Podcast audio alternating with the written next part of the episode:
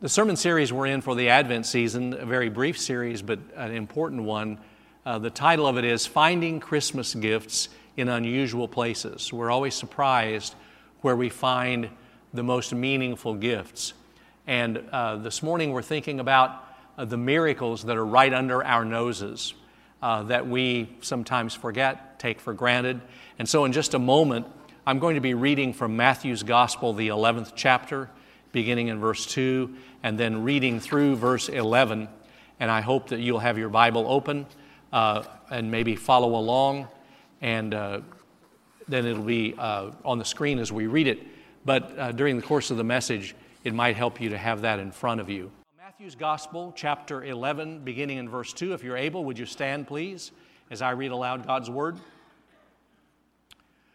When John heard in prison that the Messiah was what the Messiah was doing, he sent word by his disciples and said to him, Are you the one who is to come, or are we to wait for another? Jesus answered them, Go and tell John what you hear and see. The blind receive their sight, the lame walk, the lepers are cleansed, the deaf hear, the dead are raised, and the poor have good news brought to them. And blessed is anyone who takes no offense at me. As they went away, Jesus began to speak to the crowds about John. What did you go out into the wilderness to look at? A reed shaken by the wind? What then did you go out to see? Someone dressed in soft robes? Look, those who wear soft robes are in royal palaces. What then did you go out to see? A prophet? Yes, I tell you, and more than a prophet. This is the one about whom it is written See, I am sending my messenger ahead of you who will prepare your way before you. Truly, I tell you, among those born of women, no one has arisen greater than John the Baptist, yet the least in the kingdom of heaven is greater than he. The word of God for the people of God. Thanks be to God. You may be seated. Among all of the Bible characters that we know anything about, John the Baptist is one of the greatest. And one of the reasons that John the Baptist is one of the greatest is that he was a pivot character, a sort of hinge character in our Bible history, because all that came before John the Baptist, uh, Abraham, Moses, Isaiah, Elijah, Jeremiah, all of those, all that came before him uh, were significant building up to John's message. And then 400 years of silence, no prophetic word for 400 years.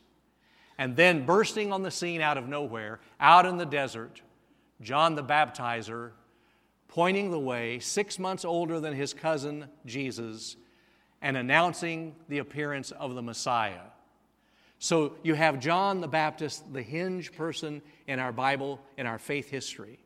All that went before him, and then Jesus comes after him, and John is that hinge who is part Old Testament prophet and part wayshower to the Messiah who would come. A great, great legacy. And that's why Jesus said about him, of all of those born of women, uh, they're none greater than John the Baptist. But as great as John was, as spiritually in tune as he was, John the Baptist was human and he had doubts. Uh, he struggled with the miraculous. He struggled with the kind of miracles that Jesus was performing, and he had, after all of his preaching, all of his passion, he had some doubts about Jesus. So he's in prison. And he sends messengers to Jesus, and I want you to hear his question, verse 3, and I want you to think about the perfect balance of that question Are you the one who is to come, or are we to wait for another? That's the Advent question we ask too. Is he the one who is to come, or are we to wait for another? And John was honestly expressing his struggle. Now, one of the reasons that John struggled, I think, is because John had preached hellfire and brimstone. He'd preached judgment. He said, Get your life right, or you're just going to fry. You know, he was, he was blunt, he was truthful, but he expected the judgment of God. He expected the Messiah to come in and just start roasting people who didn't follow him. And yet, the miracles John saw from Jesus were miracles of mercy, miracles of justice, miracles of compassion. Jesus sent word back. He said, You just tell John what you hear and see.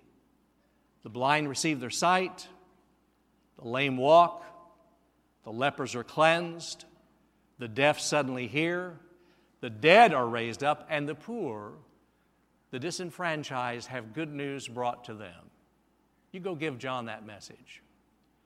So here was John's problem with miracles, and here's our problem with miracles. Same problem. He was looking in the wrong places, and he was looking for the wrong kind of miracles. That's our problem. We look in the wrong places, and we're looking for the wrong kind of miracles. A long time ago, uh, Albert Einstein was uh, reported to have said there are two ways to live your life. One is as though nothing is a miracle, and the other is as if everything is a miracle. And he was right, wasn't he? Nothing's a miracle, or everything is a miracle.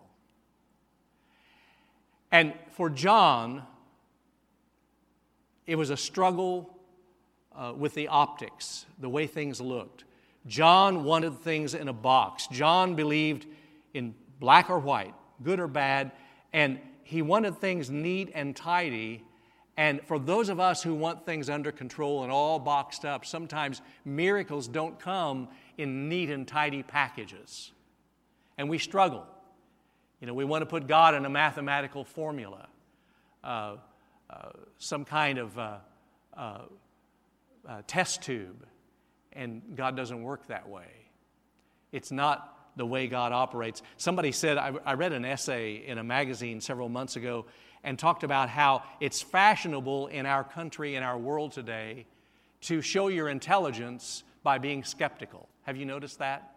If a person's skeptical, that means you're more intellectual. You can impress people with your doubts.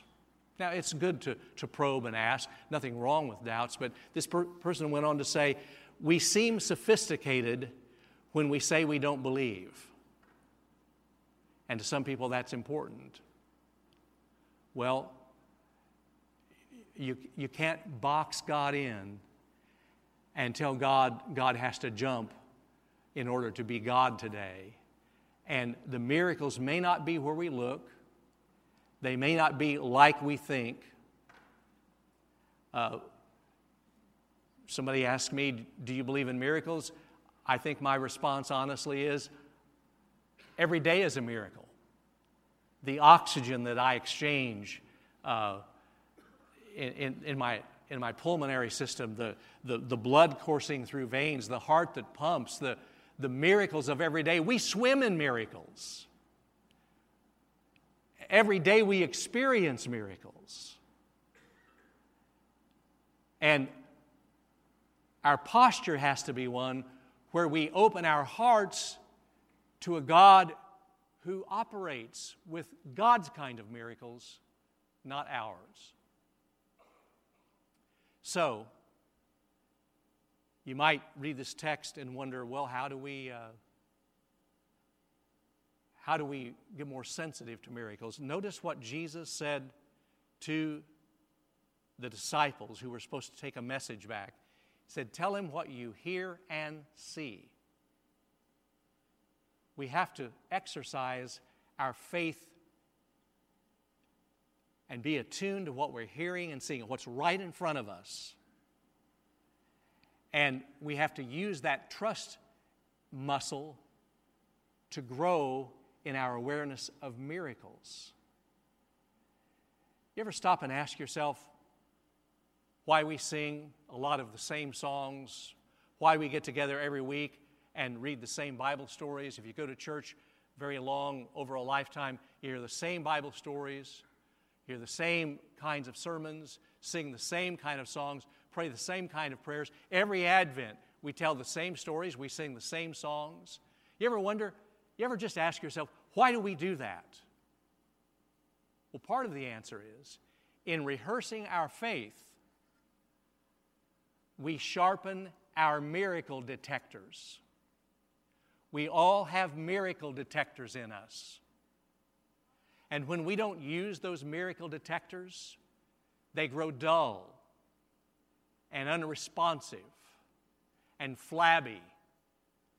But when we exercise our miracle detectors by telling ourselves the stories of our faith, we actually sharpen and strengthen our miracle detectors.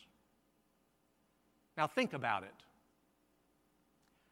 The God of the universe come in the flesh. Incarnation. Miracle. All other miracles, including the resurrection, flow from that miracle. The God of the cosmos comes as a baby. And if that's true, that means the impossible becomes possible. We are people who live by the invisibles. We are people who are open to the supernatural. Advent waiting is wide awake waiting. It's waiting for where we will see God moving next. That if God can come in the flesh and rescue humanity, God can do anything. And we're alert not only to the great big miracles, but to the micro miracles. We're alert to the mysteries and, and the, the beautiful visits from God that sometimes go overlooked because we're just simply too busy. If God's come in the flesh, then we are people of the supernatural. We live by the invisibles. We are people of miracles. We just have to get tuned in and get the blinders off. Let me ask you something. Do you get stressed over the holidays and you get busy and you find yourself getting grouchy and the lines are long and the traffic snarled, and you're tired, you haven't had enough sugar? so you get a sugar fix and that helps everything for about 10 minutes. What what's the natural thing to do when we are really, really busy, our schedule's really cramped? The natural thing to do is to speed up and go faster. What if you and I did what was counterintuitive when we are stressed and super busy? What if instead of when we're busy speeding up, slowing down? Taking a breath taking a breath, stepping back, and taking it in. And asking, where is God working? Where is the miraculous in these moments that I might be missing? Henry Nouwen uh, had uh, some beautiful thoughts reflecting on Advent, and he talked about Advent attitudes that really serve us well and I want to show you on the screen just some simple words that he chose uh, to, to describe the appropriate Advent attitudes an attitude of openness. We're free, we don't have preconceived notions of what has to be. We're flexible, we're receptive. And Nouwen went on and said about this attitude that in order for God to work, God only comes and dwells when and if we step back and give God room. And if we're always busy, and if we always have to be in control of things, and if we always have to be defining the miracle, then we're not giving God room. But when and if we step back and give God room, God will come and dwell and do miracle things when we're open, free, flexible, and receptive. And here's another discovery that I've made about miracles. Miracles, great big miracles, sometimes begin with a small trickle before they're ever a torrent and a large river. Miracles often turn on something small, a small turning. For example, the miracle of a restored relationship between two people might begin with something as simple as me thinking, maybe we should talk about this problem. Or maybe I'm not right. Maybe I'm not seeing everything there is to see. The tiny beginning to a great big miracle of restored relationship.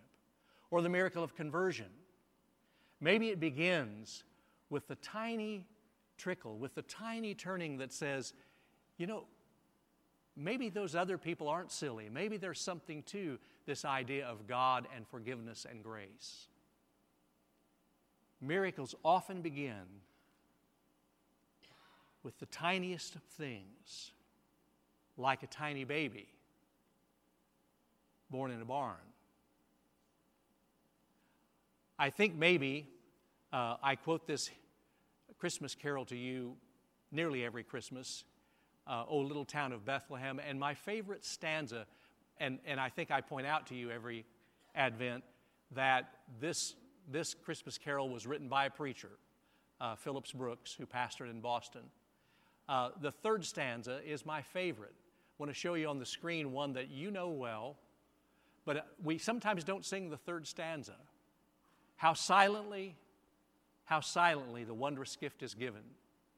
So God imparts to human hearts the blessings of His heaven. No ear may hear His coming, but in this world of sin where meek souls will receive Him, still the dear Christ enters in.